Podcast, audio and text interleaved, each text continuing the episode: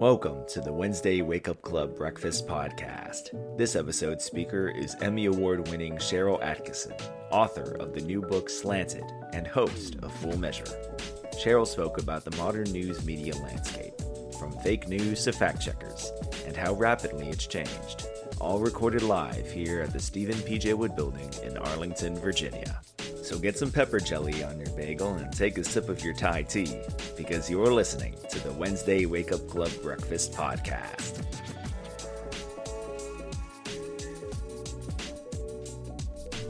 Are you looking to launch your career?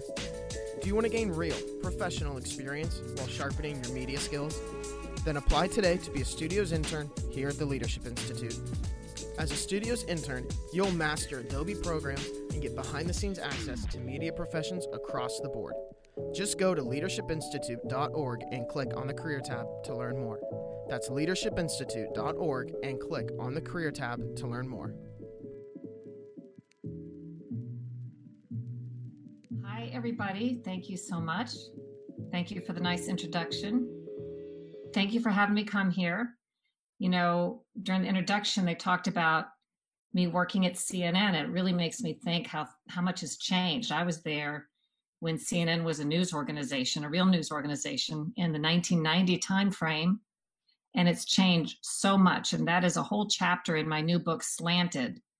And um, I think one thing I was able to do that really sheds a lot of light on what's happened in the news is I talked to current and former CNN insiders, as well as current and former executives and reporters from the New York Times, from ABC, NBC, MSNBC, virtually every big broadcast organization, news division presidents. And they spoke to me really candidly about what I call the devolution of the news as we once you knew it. And I'm assuming a lot of you are fairly young and may not remember a time, sort of the time I was educated during maybe mid 1980s, when we were taught, at least I was taught at the University of Florida, that news was sort of a straight thing where you do your reporting, you present various sides and viewpoints and facts, but you don't put your own opinion in the hard news story. You don't tell people what you think because who cares? And you're usually not an expert on the topic anyway. You're getting information and expertise from others. But maybe all you know today, if you're pretty young, is this news environment we have today where that's all changed. And it's really only changed relatively quickly in the last few years. I would say the big start of this was about the 2015 16 timeframe, this election, the election cycle.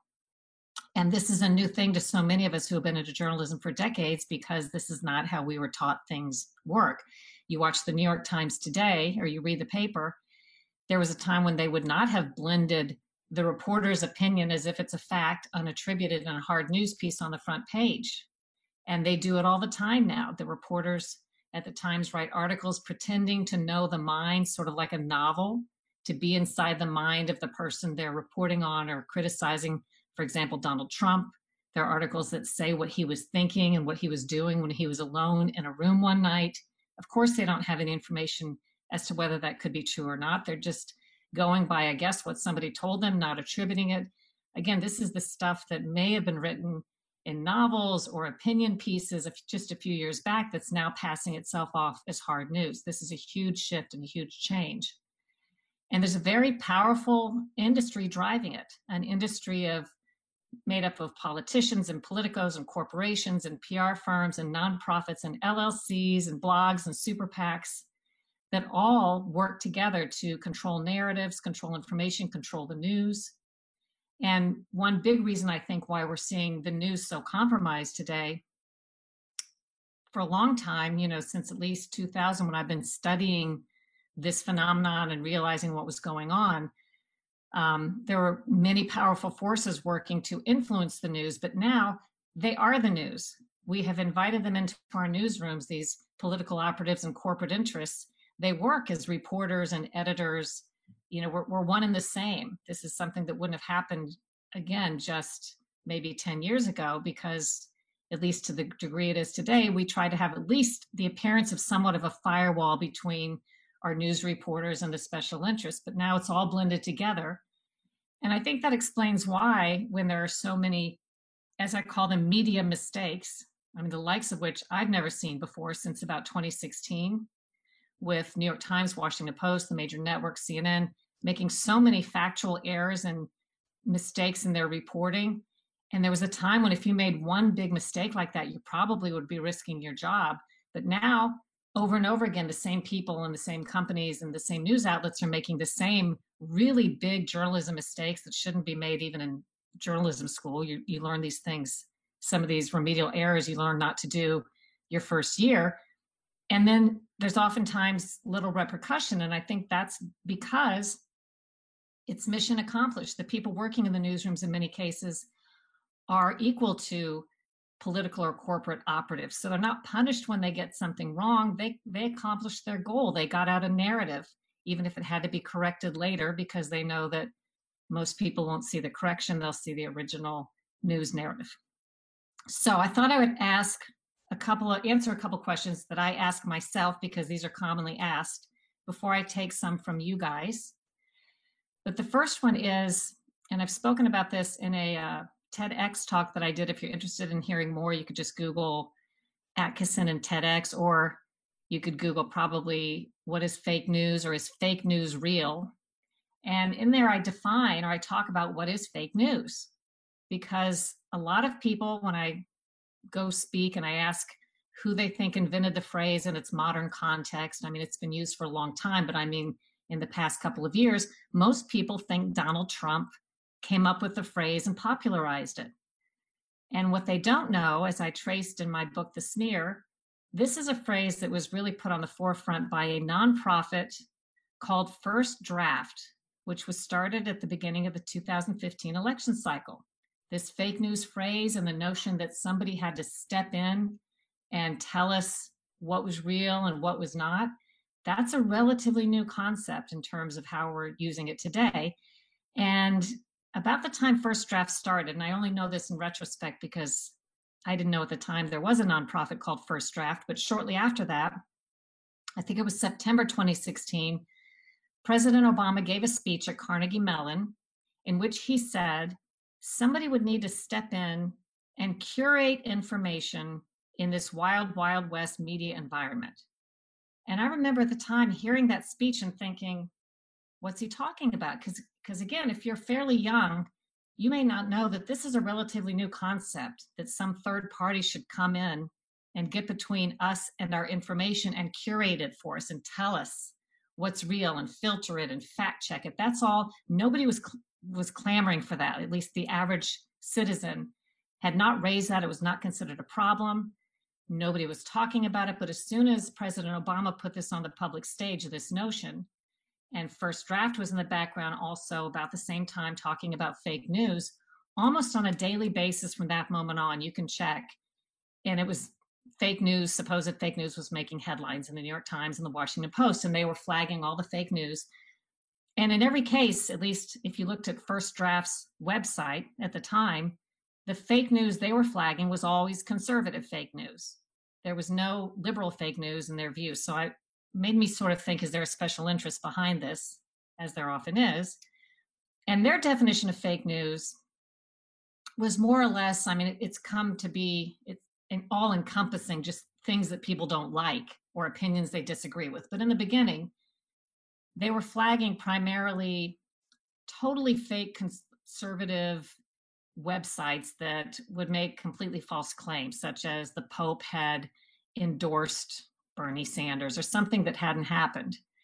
And then it came to be where that definition was used and broadened a little bit by people in the news. They started talking about, again, stuff that maybe they differed or disagreed with as fake news. And then the conservatives came up with their own punchback, and Donald Trump led the way. He started calling them fake news. And his definition, or the conservative definition of fake news, came to be more mainstream media outlets that were misreporting or getting their facts wrong or showing bias in their stories and that that was their definition of fake news so the left had its definition the right had its definition but I would have to say, Donald Trump being the master marketer, he would go to the rallies, as you know, and every time point to the fake news. It became sort of his rallying cry. And pretty soon, because he was so successful, at what I call a hostile takeover of the phrase fake news, the people who started it were kind of like begging everybody not to use that term anymore because I think he had been very successful at co opting it. In fact, in January of 2017, I think the Washington Post wrote an article and said it's time to retire the term fake news. And they had been using it, but they didn't like how it was being turned and twisted around. I go through all that to say that I went and researched um, who started First Draft, this nonprofit, because these things don't happen by accident. This movement, where right before the election, President Obama comes out and says our information has to be curated when nobody had and the public had really been clamoring for any such thing.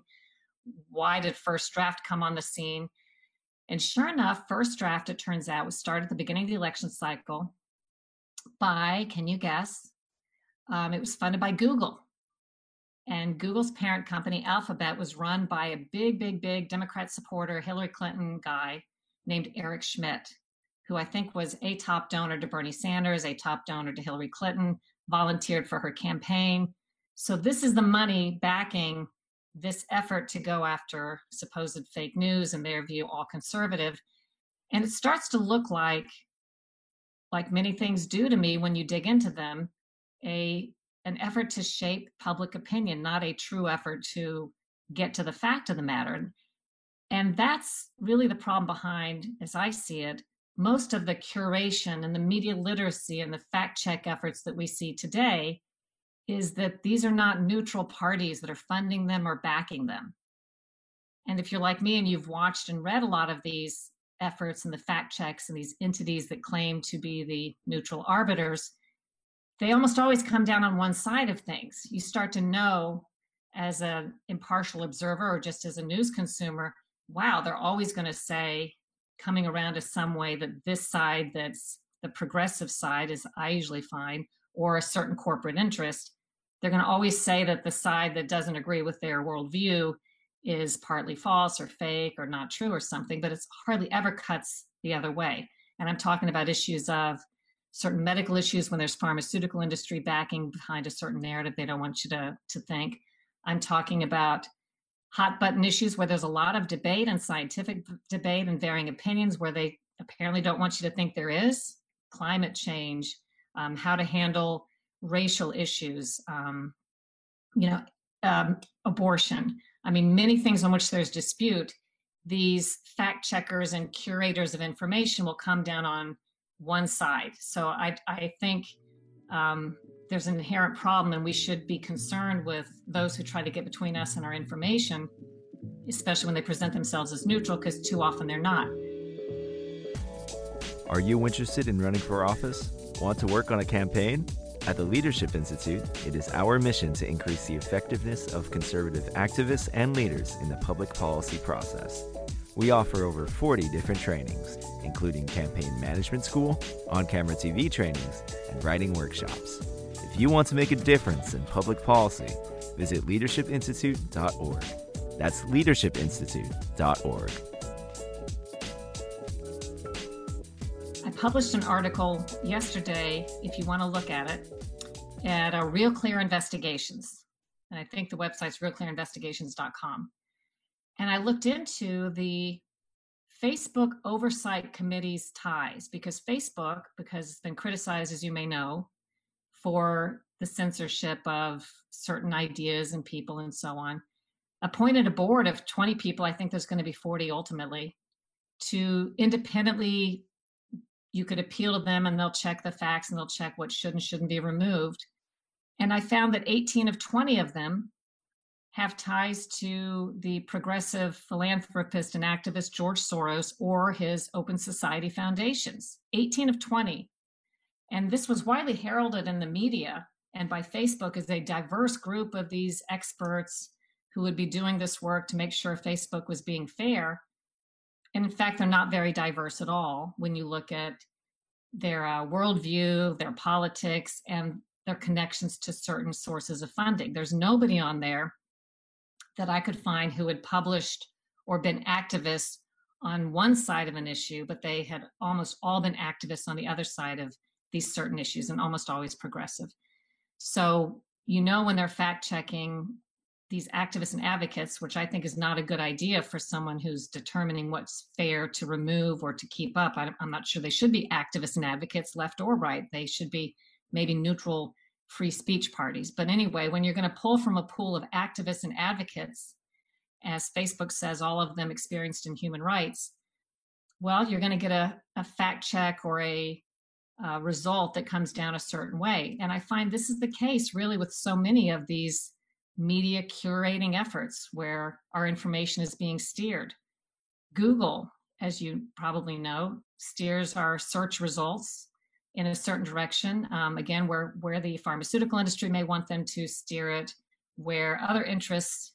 I know members of Congress have called Google and the high tech companies and gotten them to make certain censorship moves. I don't think an individual member of Congress should have the power. We certainly didn't elect them, or I don't think they have the authority to do it, but they take it to contact a big social media company like Facebook or Twitter and tell them to take down certain stories or ideas or to censor certain things. But that's exactly what's happening now. And I think it's a very dangerous time in terms of our information and control of it. So, what is fake news? Kind of in the eye of the beholder, but I think it was an effort and has grown into an effort to control our information, not to really stop fake news.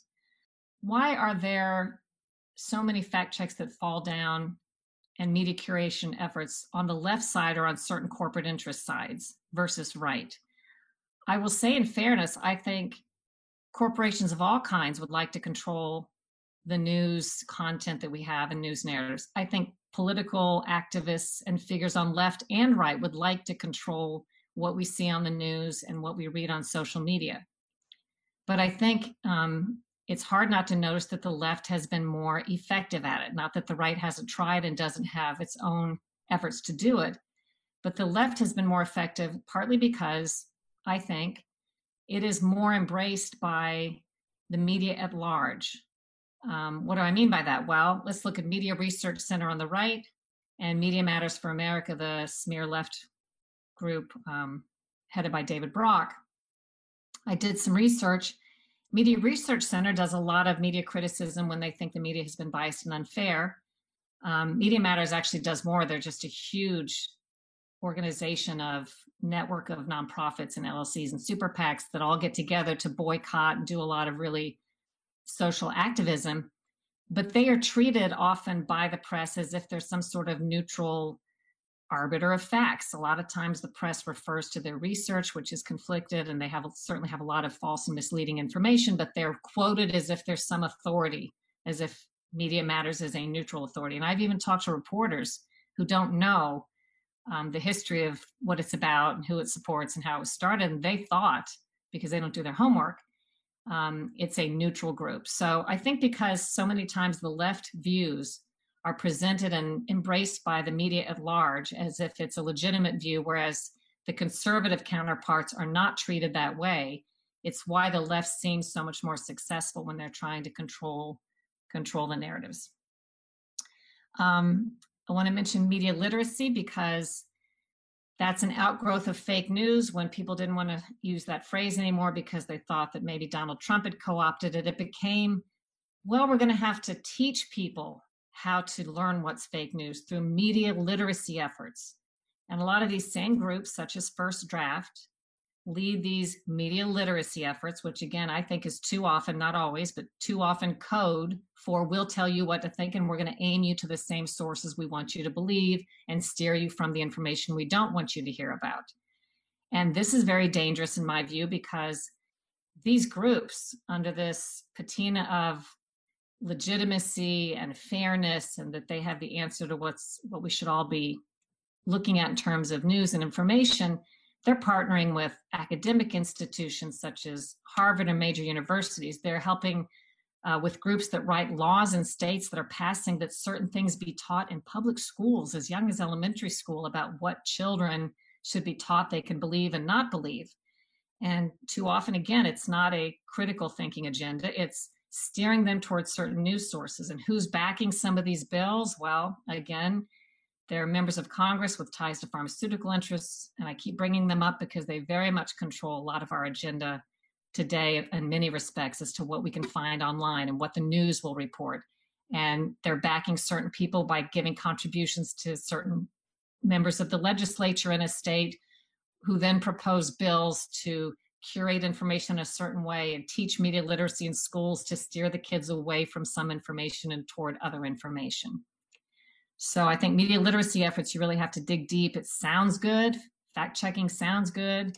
Going after fake news sounds good. But unfortunately, every time I think we invite third parties in to help us decide what's news or what's real, we're inviting or we're opening ourselves up to the possibility that we're going to be you know shaped and the information is going to be censored instead of opened up to us.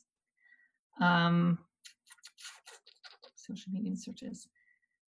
Oh i wanted to use the example of how a narrative we're kind of subject to narratives even people on the news who work in the news who don't know it or don't even mean to be.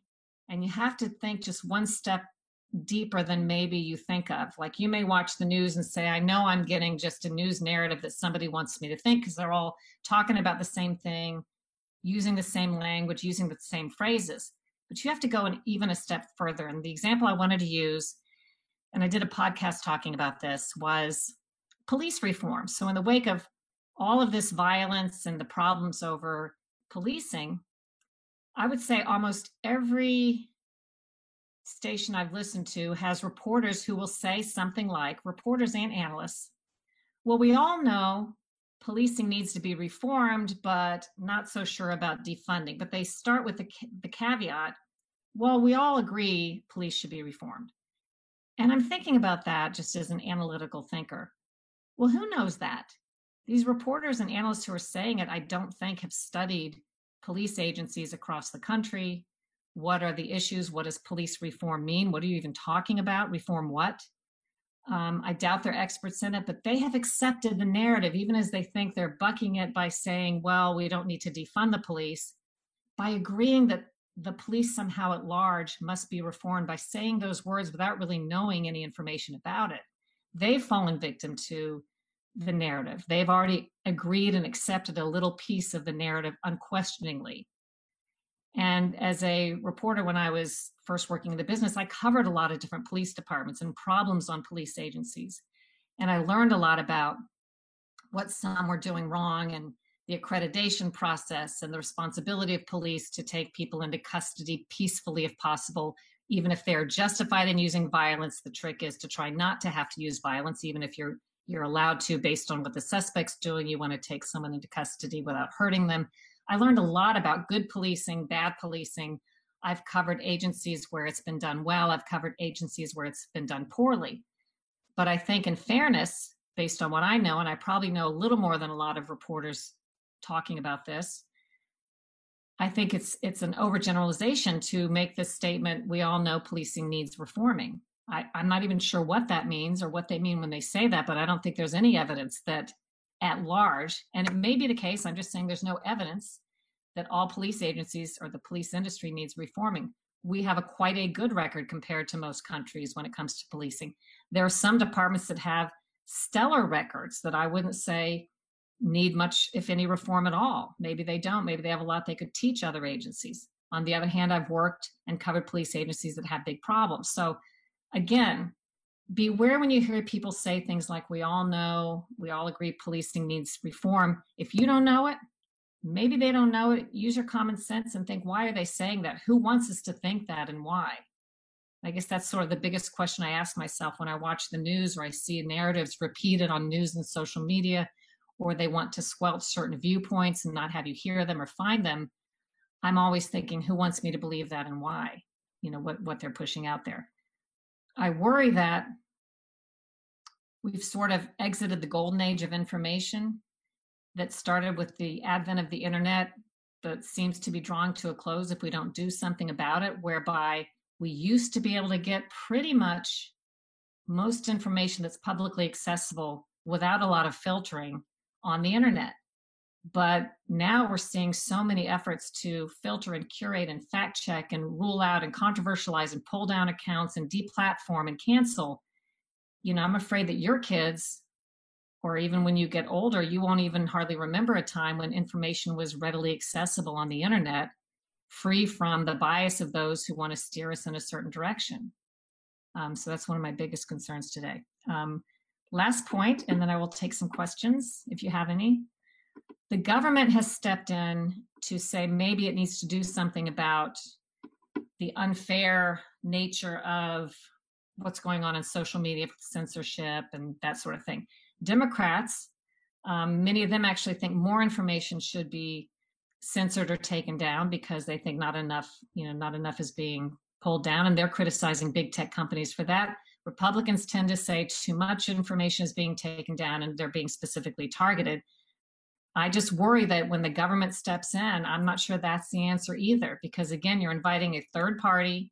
And believe me, every member up on Capitol Hill, they collect contributions from industries and you know different organizations. They have their own interests. Every time you invite a third party to get in the way of you and your information, I think um, it's just another chance for somebody to to apply censorship. Um, when I talk about censorship of big tech companies, you may say to yourself, well, censorship is only when the government does it. But I'm arguing in my new book, this uh, Slanted, that I think the definition of censorship I now use in a different way to apply to what the big tech companies are doing because they're inextricably tied to government and the decisions they make now. Maybe they feel they have to kowtow to what a Democrat or Republican says they should do or risk being regulated or having new laws passed against them. So I think it's all tied so closely together mm-hmm. that I talk about what the big tech companies do now in terms of censorship, even though it is not directly done by the hand of government.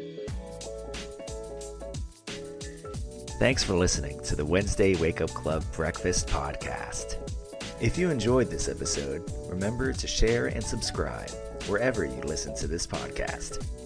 To listen to more breakfast, head over to the Leadership Institute YouTube channel.